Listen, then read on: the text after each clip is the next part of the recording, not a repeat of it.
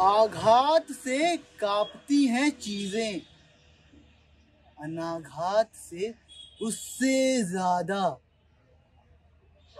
आघात की आशंका से कांपते हुए पाया खुद को।